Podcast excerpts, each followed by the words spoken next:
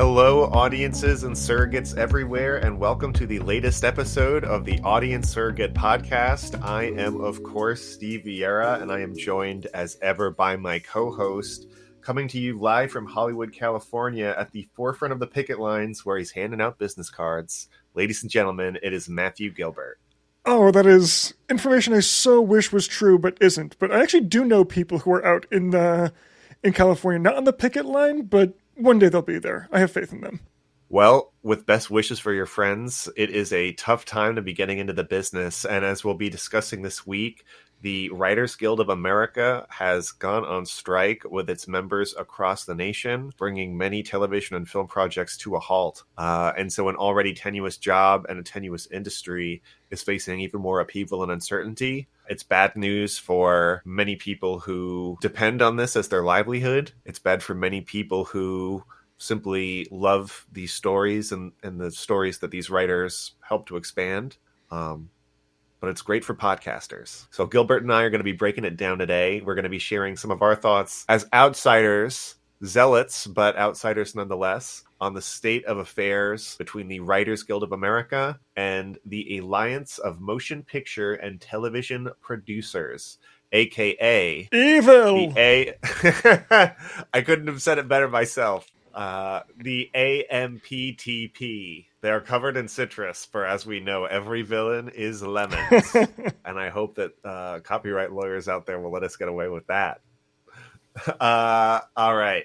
So today, Gilbert and I are going to talk about the writer's strike. We're also going to talk a little bit about the summer movie season uh, and what we have to look forward to uh, potentially as the strike continues in another one of our classic soup and sandwich episodes. So, Gilbert, you are a lover of the business as much as you love art. You also love to peek at the man behind the curtain and see how these pieces of art are brought to the world. And so I know that you, as much as I have, have been very interested in watching this process unfold to see what it's going to mean for the future of movies and TV. You've already declared that the AMPTP is evil, which I agree with, so our loyalties are up front.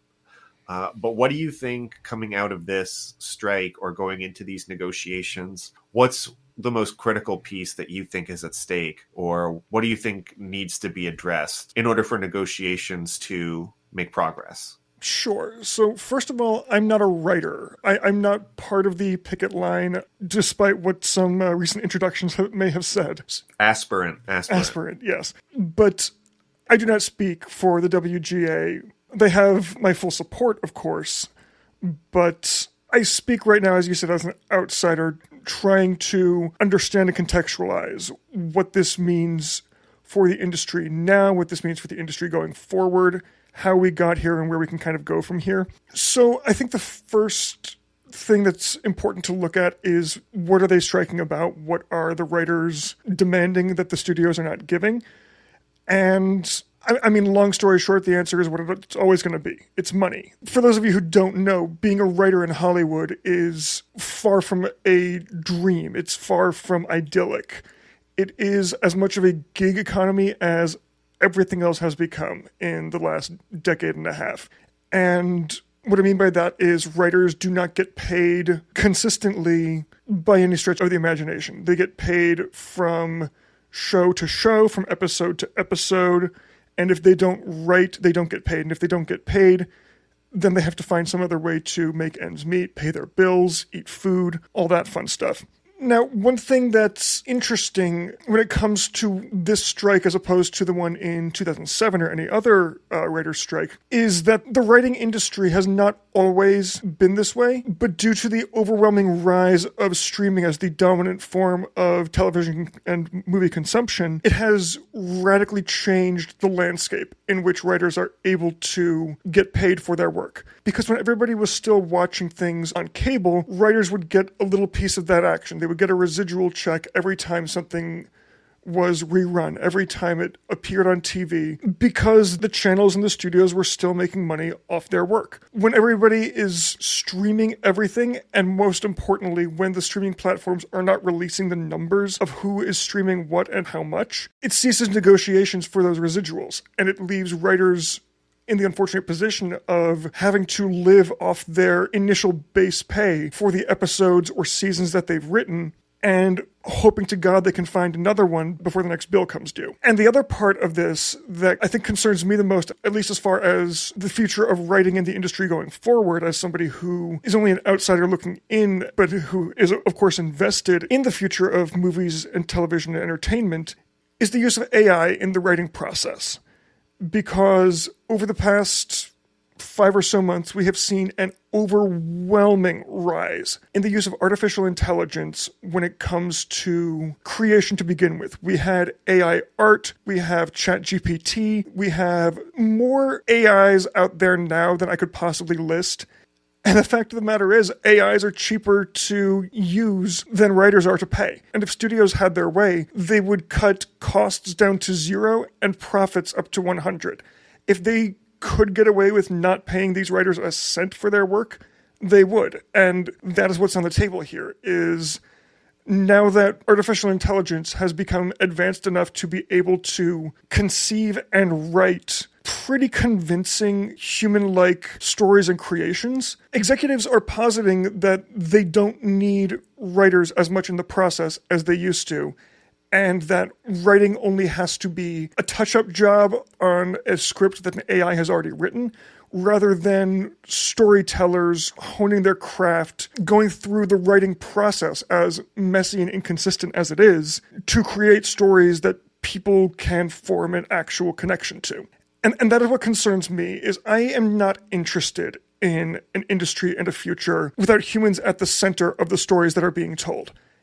And in addition to just a blanket opposition to the greed of late stage American capitalism, that is why I am fully behind the writers here. Not just because I have friends in the industry, but because what the studios want to have here, I am not interested in participating in.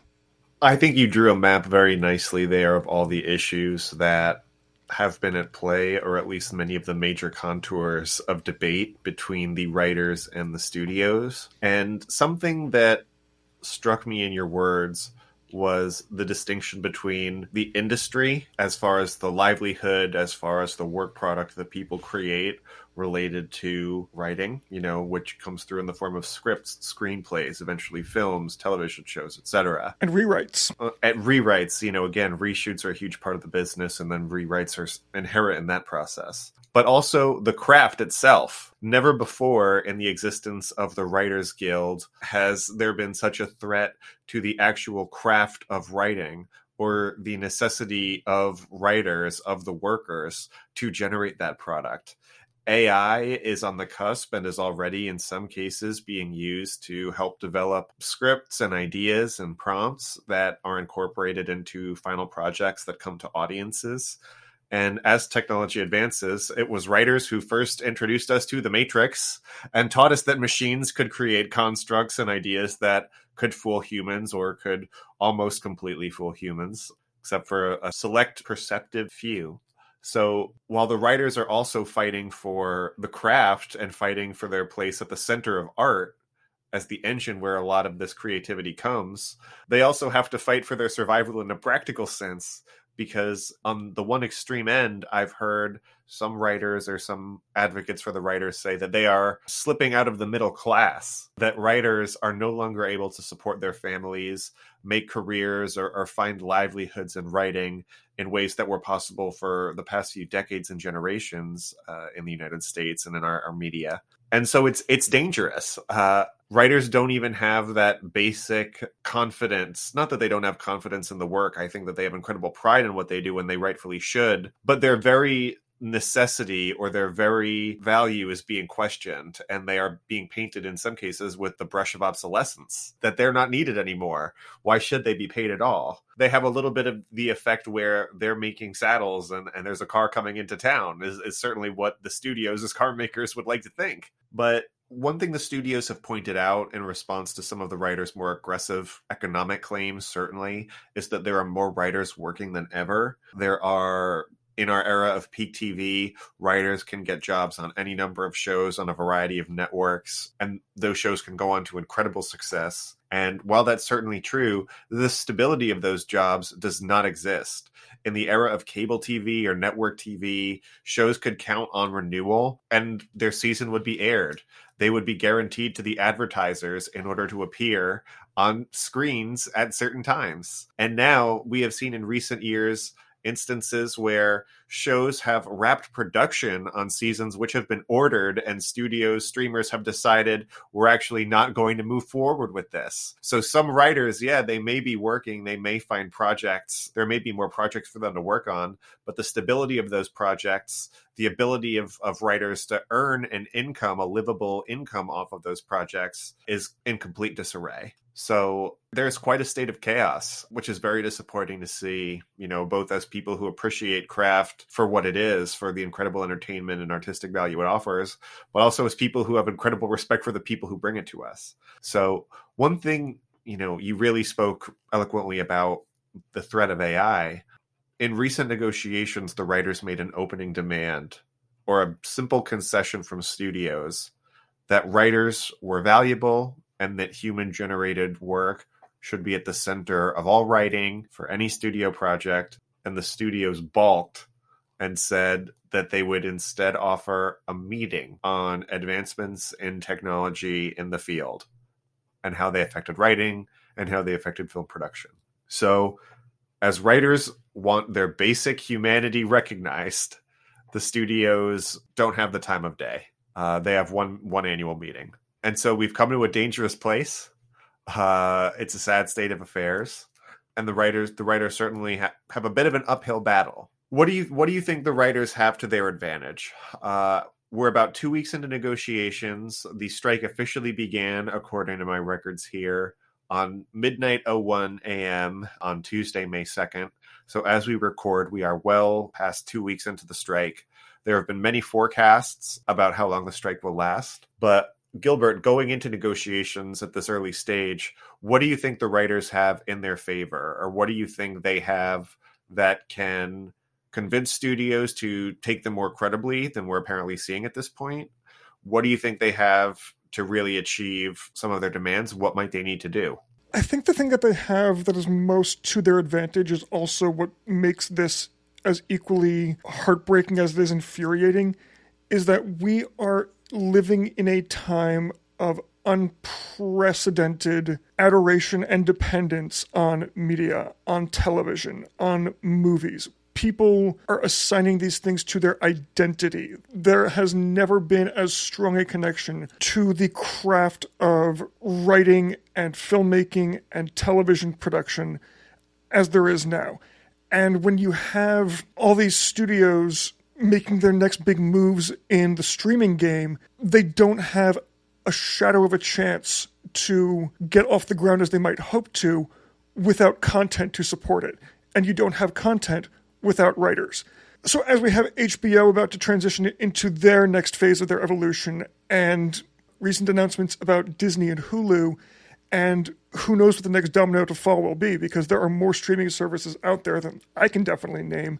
I think as we enter the next phase of that war, the studios are going to have to give the writers, ideally, a lot to keep their platforms running. Because if people do not have content on there that keeps them coming back, they will cancel their subscriptions and those platforms will fail.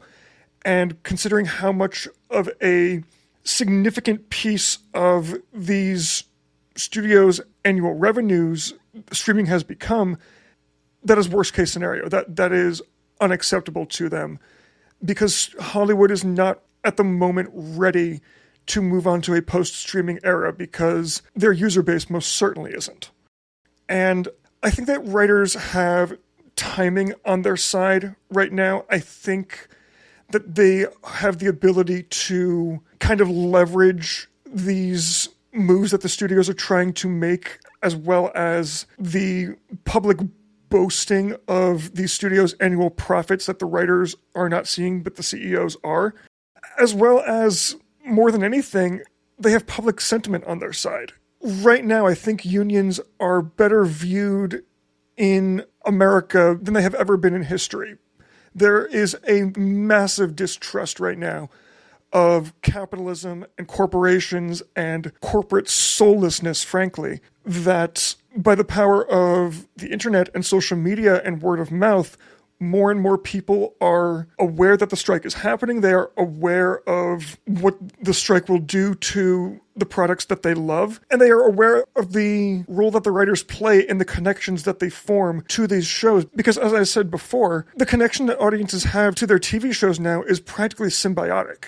Every person out there, certainly those listening, have their favorite shows on every streaming platform. They have their favorite shows that their friends watch that they don't this is something that connects as many people as probably have a Spotify account, frankly.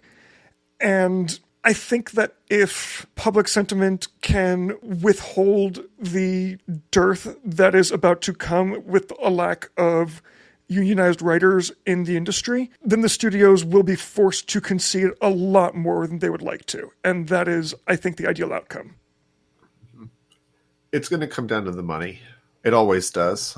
Uh, that is the primary leverage because, in many ways, that is what they are fighting for.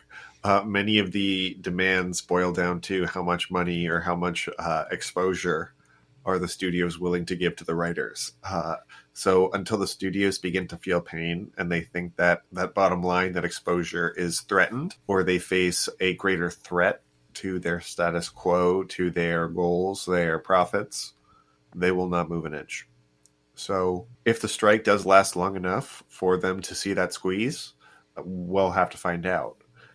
We may know coming up in the end of June uh, or the beginning of July at the end of Q2 when some of these services begin to announce their subscribership. If we see any dips in the numbers, and certainly as the year goes on into September, October, when we would see the next quarter, the dips in subscribership or the lack of growth might certainly tell us that people are not willing to support companies that are not willing to treat writers fairly. I'm sure that won't come at any reduction in CEO pay, and the writers have quite smartly been using that as a tool to chip away at studios' defenses. Some of these services have been recently acquired and merged for hundreds of millions of dollars, still an egregious sum. And the idea that there's not enough room to pay writers more or to hire writers to completely staff a project is quite ludicrous. It completely is. And I know that there was a clip making the rounds a week or so ago of Adam Conover on CNN blasting the CEO of CNN's annual salary or annual bonus that he took last year compared to what he is currently paying his writers in the newsroom or writers at any other network. It is impossible to overstate the contribution of writers to the industry of entertainment, going as far back as you want to go. We don't have any of this without writers writers are aware of that. And as much as they don't want to admit it, I believe studios are aware of that too. They just want to hold as much power in that conversation as they possibly can, which, due to the way that the industry has kind of been divided and conquered by streaming versus theatrical, by TV versus movies, by long form versus short form, by every single way that you've seen TV and movies change over the last 20 or so years, has made it very easy for studio executives to be the ones holding all the cards. So I think the ultimate question that this is going to boil down to is will the strike last long enough for these platforms to run out of content they have in the bullpen that they need production to start on new things before the writers need to eat, frankly, which doesn't bode well for the writers when I phrase it like that, but Forgive me for over dramatizing this, but I see this as a battle for nothing less than the future of the entire industry. And it is imperative that the WGA get as much here as they possibly can. Now, every strike ends with some concessions on both sides. The studios have already given up a lot, including staff writer positions versus salaries and things like that, that, while not the main focus on the table, are still massive wins for the WGA. But when you look at the way streaming has completely dominated the industry and is not going anywhere anytime soon, And when you look at the average studio executive's salary versus a writer's annual income, when you look at the popularity that all these products of writers carry from year to year to year, and I'm talking things like The Bear, Stranger Things, Succession, Ted Lasso, anything you can possibly think of. There is absolutely no excuse that writers should not be seeing some of the success that their products are creating for their superiors. I wish that for them. I think they will have to wait a while uh, because at the moment, consumers who will need to be the writer's primary ally will not feel that pain of the strike. I don't know how many people will unsubscribe from Netflix or Disney Plus in any meaningful way right now, simply because the writers are on strike and will then resubscribe in three months, or maybe will pause their accounts. I don't know. And it is important to mention the writers at the time of recording have not yet called for an outright boycott on these streaming companies. Mm-hmm. Yeah, indeed, indeed. I don't know that people are going to go that far. Uh, at least not yet. We'll see. But I don't know that there there certainly hasn't been any kind of widespread grassroots movement for people to boycott any of the streaming services as a result of the strike. Not yet. And the content fountain is not going to dry up anytime soon because there are already shows uh, that may be going through some minor tweaks in the editing room. But the rest of 2023 is largely lined up you have on Disney Plus coming in June Secret Invasion, and then at the end of the summer their Ahsoka TV show, which is supposed to be uh, one of their new flagships. So they're all squared up. Uh, on the HBO side, uh, certainly Warner has Aquaman coming out at the end of the year. They have The Flash coming out in June.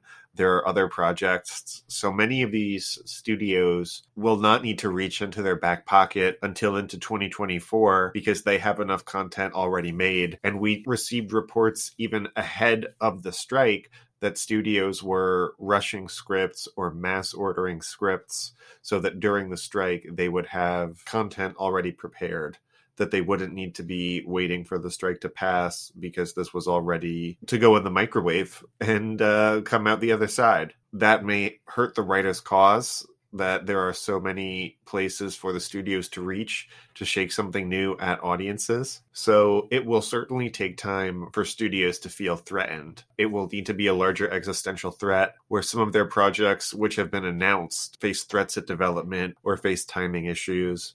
I also think other people in the industry might have to advocate for the writers, or the writers might need to look for other people in the industry who will stand with them in their fight for better treatment. Because if the writers can lock down other elements of the industry and lead to larger work stoppages, that will, of course, give them greater bargaining power.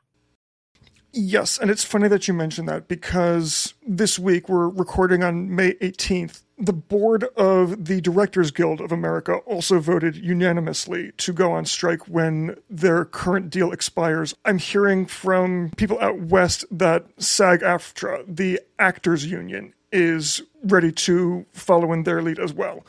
So we could be looking at a complete standstill on production of any non union work for potentially it could be a very long time. Ideally, if directors and actors, people whose faces audiences recognize and appreciate and support, if they start throwing their weight around, arguing for the importance of the human element of art and creation and the artistic process, then I think that could be something that could really force the studios to the table. That could be something that would truly jeopardize the future of these streaming platforms if they can't get their auteur or Oscar winning thespian content made for their platform if it would break union rules. And I think it's important to mention just how much the union is interested not in getting individual deals for individual writers, but for supporting the profession of writing, or in the DGA's case, directing or acting in the future.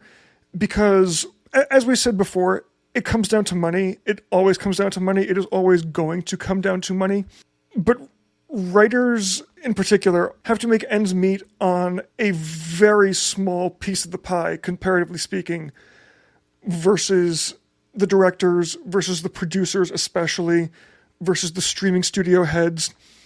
And one thing that the WGA has put in their demands is a mandatory writer's room to give these shows and these scripts the best chance that they can have by a full staff of well paid writers who have the time and the money and the resources to write these stories as well as they know they can. Unfortunately, when this was proposed, studios flat out rejected it. Th- that is what I mean when I say that we are fighting for the future of the industry here. Because if writers cannot make a living writing the entertainment and the stories that they love to tell, then they're not going to do that. And we're going to see fewer and fewer human writers in the quote unquote room in these productions, especially when it comes to the powerhouse studios like Disney and Universal and Warner Brothers or Warner Brothers Discovery as they are now. And that is when we start seeing the true death of art. That is when art becomes a product first and a reflection of creativity and experience second. And that to me is a worst case scenario. If you don't have creatives, your creations will almost certainly fail technology has improved a lot to be at the point where we can even discuss AI as a legitimate threat to writing, which is perhaps an Avengers level threat, something so absurd and sci fi that it's uh, beyond our ability to fathom. We've seen its limitations as well. We've seen when studios have relied on technology to fill in the gaps of some storytelling, whether that's with spectacle or effects or or what have you, where they've used uh, technology to try to make the world seem more immersive, that doesn't always do the job. Uh, but the backbone of any successful project is certainly the writing. The strength of that story's bones, how well the writers could lay a vision that carried across all the different disciplines of filmmaking to a director, to actors, to the people who were doing those visual effects and so forth. So I certainly hope that creativity is enshrined in the future of of the work. If the contract obviously does give the writers many of those concessions, that would be fantastic. I don't know that the full writers room will be adopted because that would be an extreme reversal on the part of studios but the idea that writers are saying we literally want a seat at the table. You know we want you to let us in the room and be a part of this creative process in a way that is secure. Right now many workers uh, many writers are treated as kind of consultants or freelancers. They have challenges getting to that stage where they are staff writers at the bottom of the totem pole uh, and even once they make it inside there aren't a lot of guarantees that their show will move forward. So it's a very tenuous existence. It's a very tenuous job and they work very hard and do incredible work. So the idea that they just need a little security does not feel like much to ask for, um, and more space to be creative. Certainly, we as audiences get to benefit from that. And one thing that's a little ironic, I recall a few years ago, none other than ScarJo herself sued the Disney Corporation when they decided to release Black Widow simultaneously on streaming. And she said that violated certain elements of her contract, but that exposed or served as a bit of a canary in a coal mine for studios' ability to strong arm their projects on streaming, their ability to exert greater control over the revenue and profits generated from streaming content and the ability of creatives because she, as the lead actress, had many back end deals, or her revenue would be ge- her income would be generated in part based on how well the film performed in theaters. Well, her revenue is certainly going to be impacted if now it's possible to stream day one. So I thought that was very interesting, and now many of those issues that she described are coming across on picket signs from the writers. And we're seeing how systemically, from those days, and I'm sure even earlier, creatives have been expendable. And the studios who control distribution for these projects are squeezing as much value as they can for themselves, and how now they are attempting to apply this to every stage of the process from the writers to the actors to the directors. Hopefully, they can find some alliance across their various factions and get the best deal for each other. In 2007, when the writers formally went on strike, that the directors made a side deal for themselves, which strongly undermined the writers' position against the studios, uh, and they had to to make a deal at that point, conceding some of their demands. So if that happens again, writers may be in a difficult spot, and they may not have the strength they need to forge agreements on issues like the use of AI like their access to writers' rooms, their pay, and so forth. And certainly it would be creatives will be able to win stronger concessions across the entire industry if they work together. And that can only benefit us as audiences again if creatives feel that they are more secure in their standing to make great work. And that is why I would say the most important tenet of the writer's demands as far as what the industry can look like going forward beyond just a moratorium on AI for every good reason under the sun is data transparency. Because right now there is absolutely nothing compelling studios and streaming platforms to release the data of who is watching their shows, their content, and how many people are watching it. Netflix boasts every now and then that some new thing is the most watched thing in the history of Netflix, the most watched movie in the history of Netflix, the most watched show or miniseries, or the best quarter that they've ever done, whatever. As far as we know, they could be making all of that up. And honestly, we have no reason to believe that they aren't because without actual numbers, without a concrete set of data of what is popular and what is not, everything is only just a narrative being spun by a corporation trying to make the maximum amount of money. But if writers can win this, if streamers are forced to the table to start giving up numbers, then they get back their ability to bargain. Then the content that they make doesn't just go into a black void under a banner that says Netflix or Hulu. Then they have the ability to say, hey, I am working on what is the most popular thing in the history of your platform, and you have to pay me, or I'm not going to do that anymore. And that can apply to staff writers as well as showrunners. And frankly, just the more power that creatives have, the better the industry and the better the art will be going forward. And I want to go back to something that you said a little while ago. You said that writing is the backbone of the, of the industry, and that's 100% true. But I would say even more than that is passion is the backbone of the industry. The true masterpieces of television and film do not come from studio orders. They do not come from, we need a show about this because the algorithm tells us that this will make money. It comes from the people who have a story that they want to tell, who know that they can tell, and invest a part of themselves into the content that they make that makes a piece of art more than just another thing on a streaming platform. I guarantee you, an AI could not have written everything everywhere all at once. An AI could not have written Knives Out. Pick any of your favorite movies of the last 10 years. There is genuine human passion and excitement and individuality and innovation at the heart of every single one of them. And we do not have art and we do not have an industry if we do not have people baring their souls essentially to tell stories that audiences can connect to and relate to and frankly see themselves in. Very well said. You're 100% correct. I think that the algorithms that these services have have been emblematic of the services themselves, and they can only deliver things that you already like. They can't challenge you, they can't always make you feel something, and they are reaching into that human experience and that uh, human effort um, in order to succeed.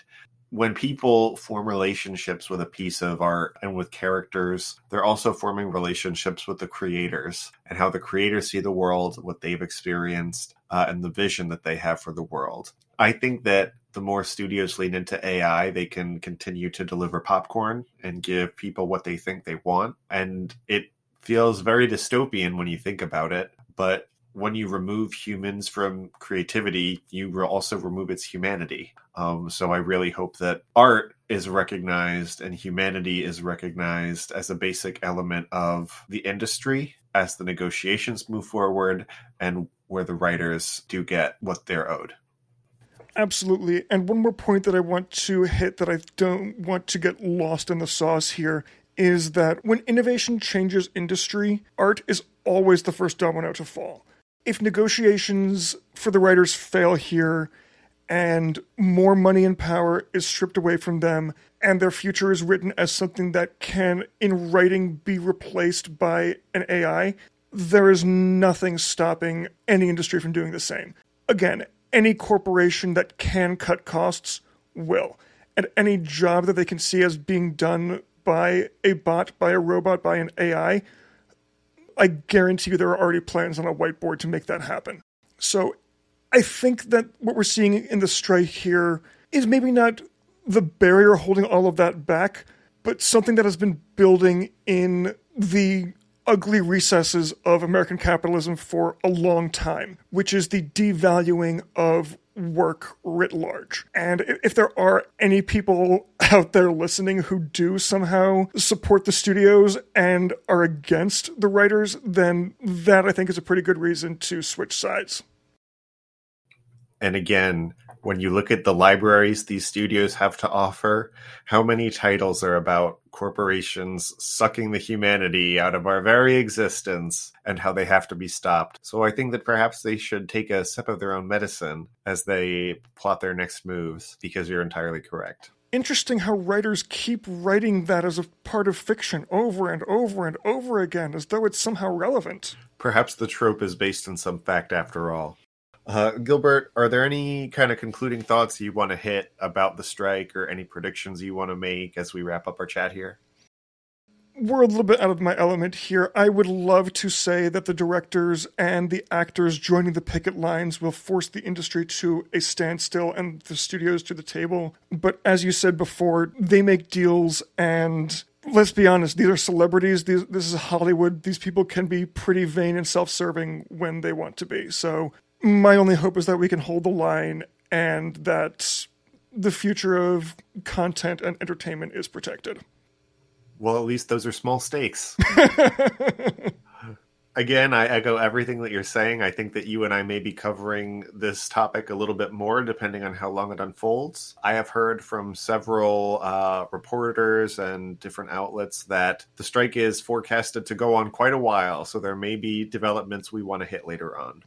But as we also watch the strike, we are also looking ahead to what the industry is offering over the course of the summer because many film projects have already completed their production. They are ready to come to our screens and we are ready to receive them. We've already talked about some of the most hyped films of the year. You can check out one of our previous episodes for that. But there's a lot to get excited about this summer, and we want to continue to stoke those fires for you.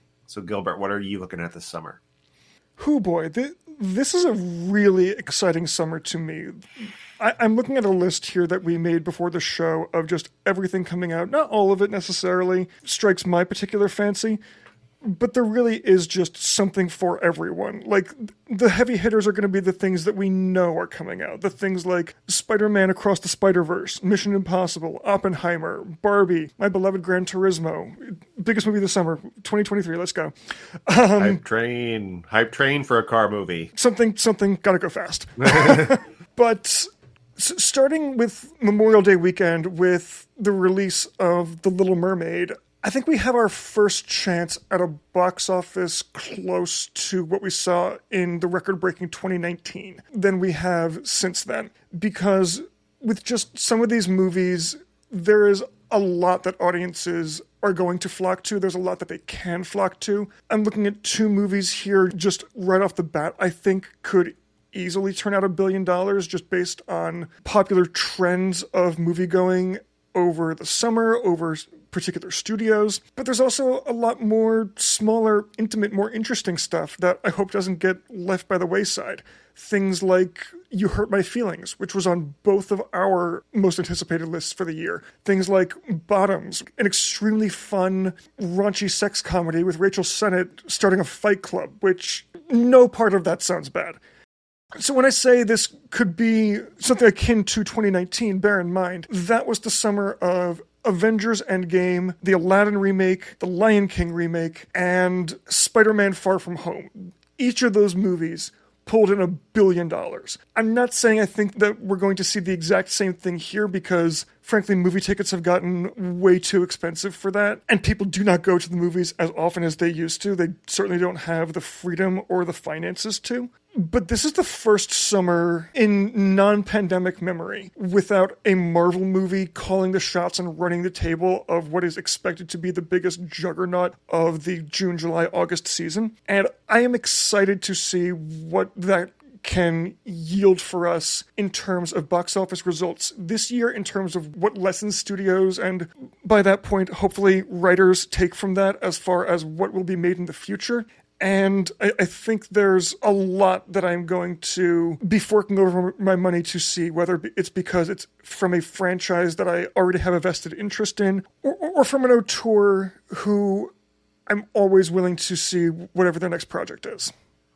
There's a couple of the uh, films that fit that category for me as well, or those categories, I should say.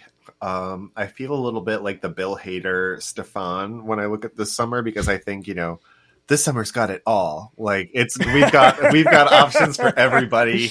If you like raunchy sex comedies, if you like superhero franchise IP dominance, if you like small scale Wes Anderson dollhouse movies, there really is something to satisfy every taste. You know, there's a, a film coming out about my father as well in competition with about your father, about my father, my father.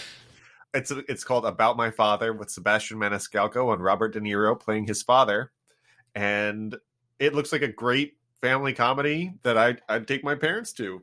That I would legitimately be a fun time at the theater, the kind of afternoon the studios desperately want me to have with my family. So my great concern is whether or not the box office can support this kind of output.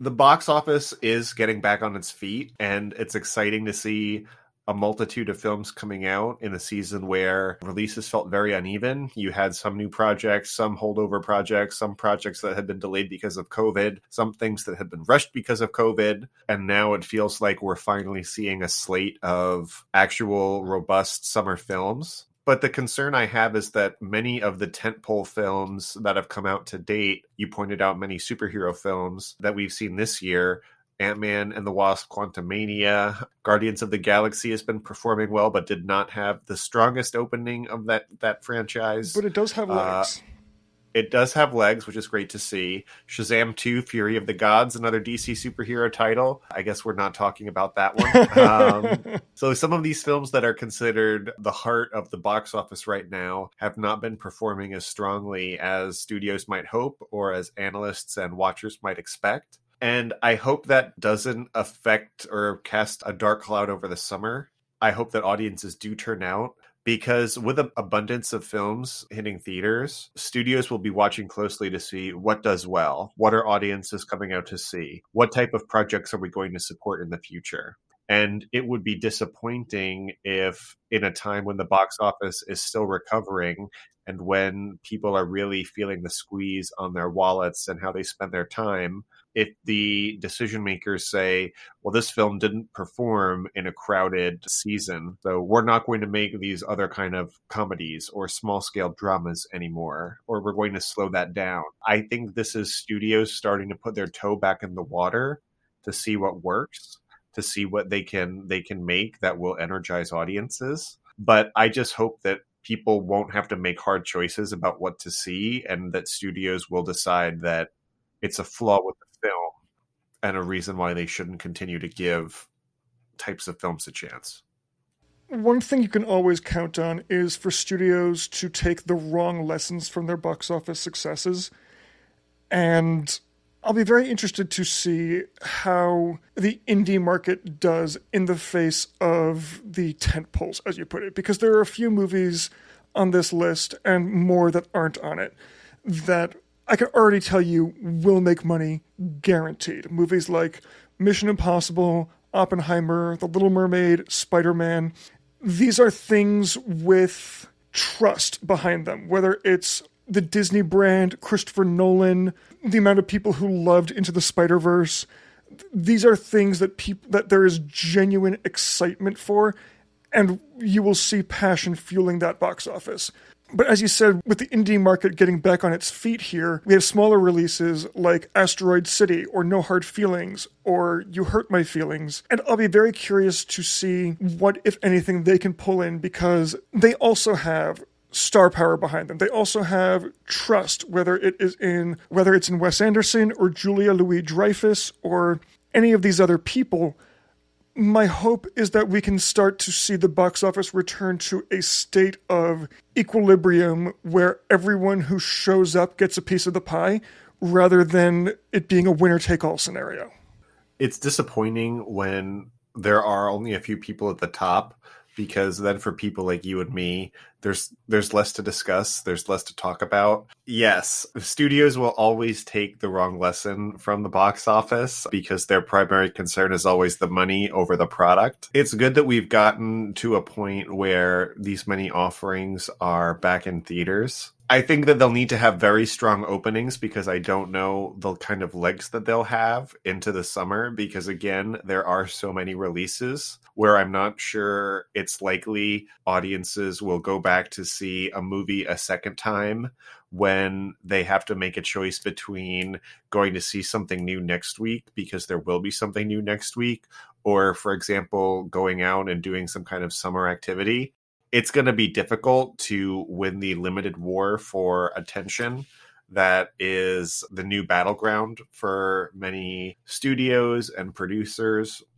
So hopefully they can open well. Um, and there's a few very crowded flashpoints that will make it difficult where we probably, for those same reasons, won't see people getting two tickets on opening day. That will be something to watch how well the films hold. I don't know how many blockbusters the summer will be able to support. I hope that people see that there is something for everyone and they recognize the something for everyone as something for them. I, I hope that everyone makes money, everybody pulls in their demographic, and we don't have to lament the loss of any particular release from theaters because just not enough people went to go see it. Obviously, I'm living in a fantasy world here, and any movie that probably will have a great life on streaming will probably not have that great a life in theaters. But I am excited by the content that we have coming out and I could see a world in which the box office this summer is the best news movies have gotten in a very long time. In some ways, it would be great for the writers that they could show that the work that they produce is beloved and generates revenue for the studios. That would certainly be a sign of their value. And I do hope that the movies get the recognition they deserve. I would love to see more of the creators get a chance to pursue projects in the future and to develop their craft further. So there's definitely a lot of movies I will be seeing this summer and a lot of people that will be winning the vote of my dollar. So I'm just excited to get some of these movies into my veins. What is the movie that's coming out between Memorial Day and September that you are most excited for, and which one do you think is the biggest question mark as far as box office success? The one that I'm most excited for is a bit of a challenge, actually. I feel like I know what you're going to say here. At this point, I think I'm going to have to swerve and say Mission Impossible Dead Reckoning Part 1. I thought you were going to say it, you were torn between that and Oppenheimer. I have been a bit of a Cassandra on Oppenheimer for a while. I'm not going to bet against its anticipated success because I think that Christopher Nolan is a brand that carries a lot of weight. And I think that a lot of people will be excited to go out and see this film support this director. The cast is certainly very intriguing. There's a lot of very interesting faces involved but as interesting as the Manhattan Project is going to be, I do wonder how Nolan will translate this story. I genuinely have no idea what to expect. Uh, and so, for that reason, it is a question mark for me. I I don't know what this is or what it's going to be, and when I've seen trailers, I don't feel like I learn anything. It's it's as Byzantine as a Nolan storyline, even though I know the history. So I'm excited for it. I really hope that Nolan can execute well because these characters who are tortured by the burden of their responsibility or what they've done are at the center of his movies. He does have an obsession with science, with humanity's role in its own destruction. So he has picked this project well, but I really just do not have any notions as to what will appear on screen. Conventional fireworks or explosives, but I don't know. And it's for that reason I can't say I'm most excited for it, just because I, I feel like I can't connect to it already. And with Mission Impossible, I know what to look forward to. Those films do a great job letting you know what's up, and that might be the stewardship of Tom Cruise and Christopher McQuarrie, who have been at this for a while now and know how to deliver with these films. But I know what to expect from Mission Impossible. I know what to expect from this actor and this director. And I'm really excited to see some newcomers join the cast and some faces to return. This is a movie where I know that no matter what happens, I'll walk out of it feeling really exhilarated. Uh, there are many movies I'm excited to see because I want to see what they'll turn out to be. You know, I'm excited to see Barbie for that reason. I'm excited to see Asteroid City for that reason because they're presents that I really want to open up. I want to see what's inside, but I know that Mission Impossible is what's going to meet its its promises. So that's where I stand. Honestly, good answers. I have to agree with you. Mission Impossible is, of course, my most excited movie on this list. It's my most excited movie on my list from a couple episodes ago. My question mark, though, I think has to be Elemental. I've got a good feeling about this one. The way I see it, there's two kinds of Pixar movies. There's the ones that they put out under duress, and there's the ones that make you absolutely sob in the theater seat, and you can tell that they are goddamn proud that they made. And just on a very basic but very simple to understand premise of this movie, I feel like this is going to be the latter. I, I, feel like this is going to be something funny, something sad, something possibly romantic. And just based on how Pixar does at the summer box office year after year after year, I think this movie could really be something big. This is a film that I'm not excited to go out and see, but I'm very excited to watch uh, or to spectate because I personally don't feel very inspired by the trailers or what I've seen so far. It, it, doesn't speak to me in quite the same way. Although, again, I hope it is great for the sake of the studio and animation. Although, looking back on the past two Pixar movies to be released, you have Lightyear and Turning Red. Turning Red did not appear theatrically. Uh, it was a straight to Disney Plus release, and I feel like the critical reaction was quite strong. There was a little bit of controversy about the the themes, which I I don't think was in the best faith, but I think that for the most part it was very well received and it, it performed very strongly uh, as far as viewership is concerned. But then Lightyear, which is the most classic bread and butter IP that you can possibly imagine from Pixar, really underperformed and did not have a solid run in theaters when it did debut. At the same time, there's been a really impressive track record for animated films in the past six months. When you look at the Super Mario Brothers movie, which is really just doing gangbusters, and then when you look at Puss in Boots: The Last Wish, came out at the end of 2022. Uh, animated films are thriving, especially for children. And Pixar has normally been a standby in that category, but they faltered in recent years. So will they be able to get back on the horse and take advantage of the animation wave? Will this film be a miss? I, I'm holding my breath. I'll wait to see it. Again, as you say, it, it might really energize people and get them out to theaters and it might be be pretty fun. I will say it does look like a nice light and breezy summer release. I think that sometimes Pixar movies can take a bit of a weird twist, but I think that this is very well calibrated to come out to be refreshing or easily accessible just during the summer season. So it may have that working in its favor, but I'm I'm very curious to see how it will perform. Um, I don't want to get too far down the Pixar rabbit hole because I think there's a larger conversation we could probably have at a later date on that. But I think what interests me about Pixar is they're kind of the exception to the IP domination of the industry, where everybody else is trying to build franchises and universes Pixar has found success with some of their sequels, but that is not what has people showing up. What makes people excited for Pixar films is their originality, their spontaneity. The notion that here is another concept for a story that, based on their past track record, I trust in their hands. And I feel like Elemental could be that, but we will see. Well, in that case, it's time for our water cooler segment where we take a moment to catch up on stories that have passed us by in an otherwise busy, busy world. It's also a moment where we hydrate because Gilbert and I have now been talking for over an hour and it's thirsty work. But I do have a topic I'm going to propose to the class for consideration this week. Speak. So, by the time this podcast hits the air, we will have passed the great transition where HBO Max becomes Max. And the former service will be phased out in favor of a new union between HBO Max, Warner, and Discovery, which has been much anticipated and ballyhooed for the past few years. And this will no doubt bring about pretty seismic changes for these two companies um, and for the industry at large as two keystone television studios and a movie studio now merge. But looking down here at the ground here, Gilbert, is there anything that you would like to see out of this new streaming service or this new app or anything that you think it's going to need to do in order to succeed?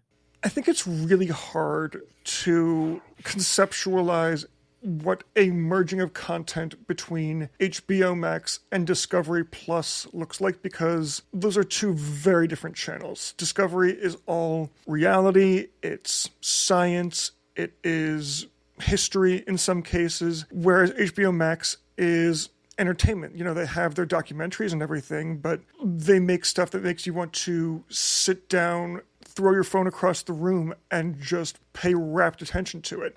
And I don't know what a platform with both of those things I, I would have to assume equally emphasized looks like. All I can say is with the rollout happening imminently, it is vital to Warner Brothers Discovery that the launch goes smoothly, that there is no technical glitches or hiccups or issues that would prevent people from streaming the minute one app changes over into another because that is the fastest way to burn any reputation they could have hoped to build with it. And it would set everything that Max has coming out for it off on a rocky foot because if this thing is not the powerhouse that frankly HBO Max had to be when Warner Brothers and Time Warner launched it, then there's a very real possibility that either of these companies may not be here in 10 years. And I don't even want to think about that. But it's hard to know what a partial success for this will look like because I don't know who Warner Brothers Discovery's demographic is that they're hoping to reel in. I know that HBO Max subscriptions through cable providers will roll over straight into Max. So no risk of loss there. I have no doubt that that will not last. But it's going to be important for them to start rolling out new exclusive content that makes people want to sign up. I think that they definitely will want the transition to be as smooth as possible. I think it's going to be essential for users to be able to find the content they're looking for as smoothly and efficiently as possible. If there's an issue with that, the service may be dead in the water. And it would be colossal to think that the studios wouldn't and the companies might not exist in 10 years. But just getting into the weeds, I want a good user experience. The one thing that unifies many of the streaming services is that they are all equally incompetent at giving me a direct pathway to the content I want. I don't even mean as far as their ability to predict what shows I'll like, because when I go on a streaming service, I'm typically very directed. I know the show or the movie I'm looking for. I'm either trying to rewatch something ahead of a new release or a new installment in that franchise, or I'm trying to catch up on a director's films. And so I, I kind of know exactly where I have to look. I don't particularly worry about the studio or the service being able to tell me, check out this film. Because in my experience, every streaming service, every category is just the same films in a different order. And the algorithm doesn't actually deliver me a lot of unique results. That might be a result of my idiosyncrasies. But when I go into the service, I just want to be able to get in and get out. I find that many times they're buggy, many times they're hard to navigate, many times they don't give you the information or the options that you want or they make it confusing to get certain settings.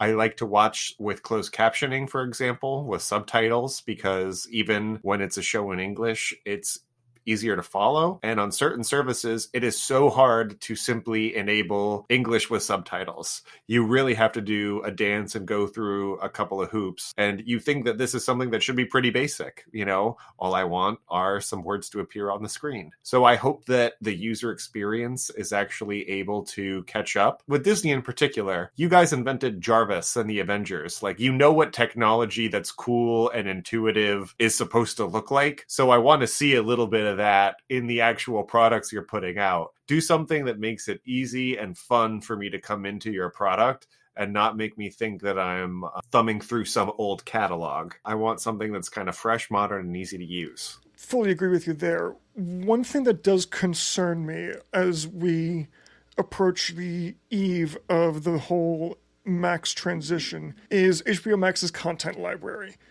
Because I would say that HBO Max probably has the best library of licensed content of any streaming platform out there. They have classic films, they have Studio Ghibli films, they have obviously their big tent poles like the DC Universe and Harry Potter and things like that. But there are so many movies on that platform from decades ago that I'd be willing to bet do not get a lot of playtime month to month. And we already know that David Zaslav is not at all afraid of reducing content, as evidenced by the obliteration of Batgirl and Infinity Train in two examples of things that should just never have happened. So I do have fear for that because if, frankly, if HBO Max loses those movies, I don't know when or if or where I'll be able to see them elsewhere. And that is just worse for movies, it's worse for movie watching, but that could help Zaslav's bottom line. So I could definitely see those being a casualty of this new phase of the streaming war here. That would be a pretty profound loss because I do think of HBO as the most robust library, uh, and I do count on them in many ways to offer films that are hard to find elsewhere. And that's one reason why they're such a prestige brand is because they're able to offer those classics and that wide range of options. So I hope that they continue to hold on to that. I hope that Zaslav realizes that is the value of what he bought, not a liability. All we can do is hope and speculate.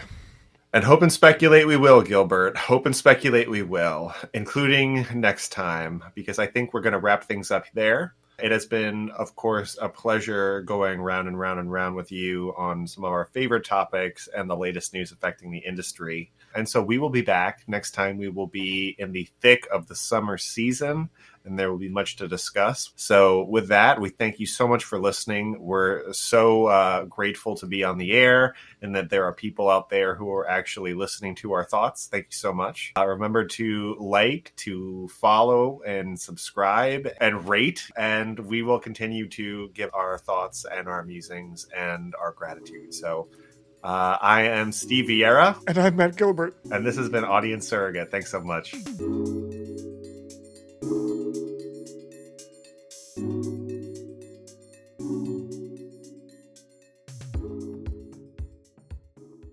The less people see, the less they want to, you know, the less they're, you know, scrap that. Um, the more I see, the less I know, the less I'd like to let it go. Um, yeah, if only if only we could translate that yeah. for the audio. Um, post credits, post credits. uh,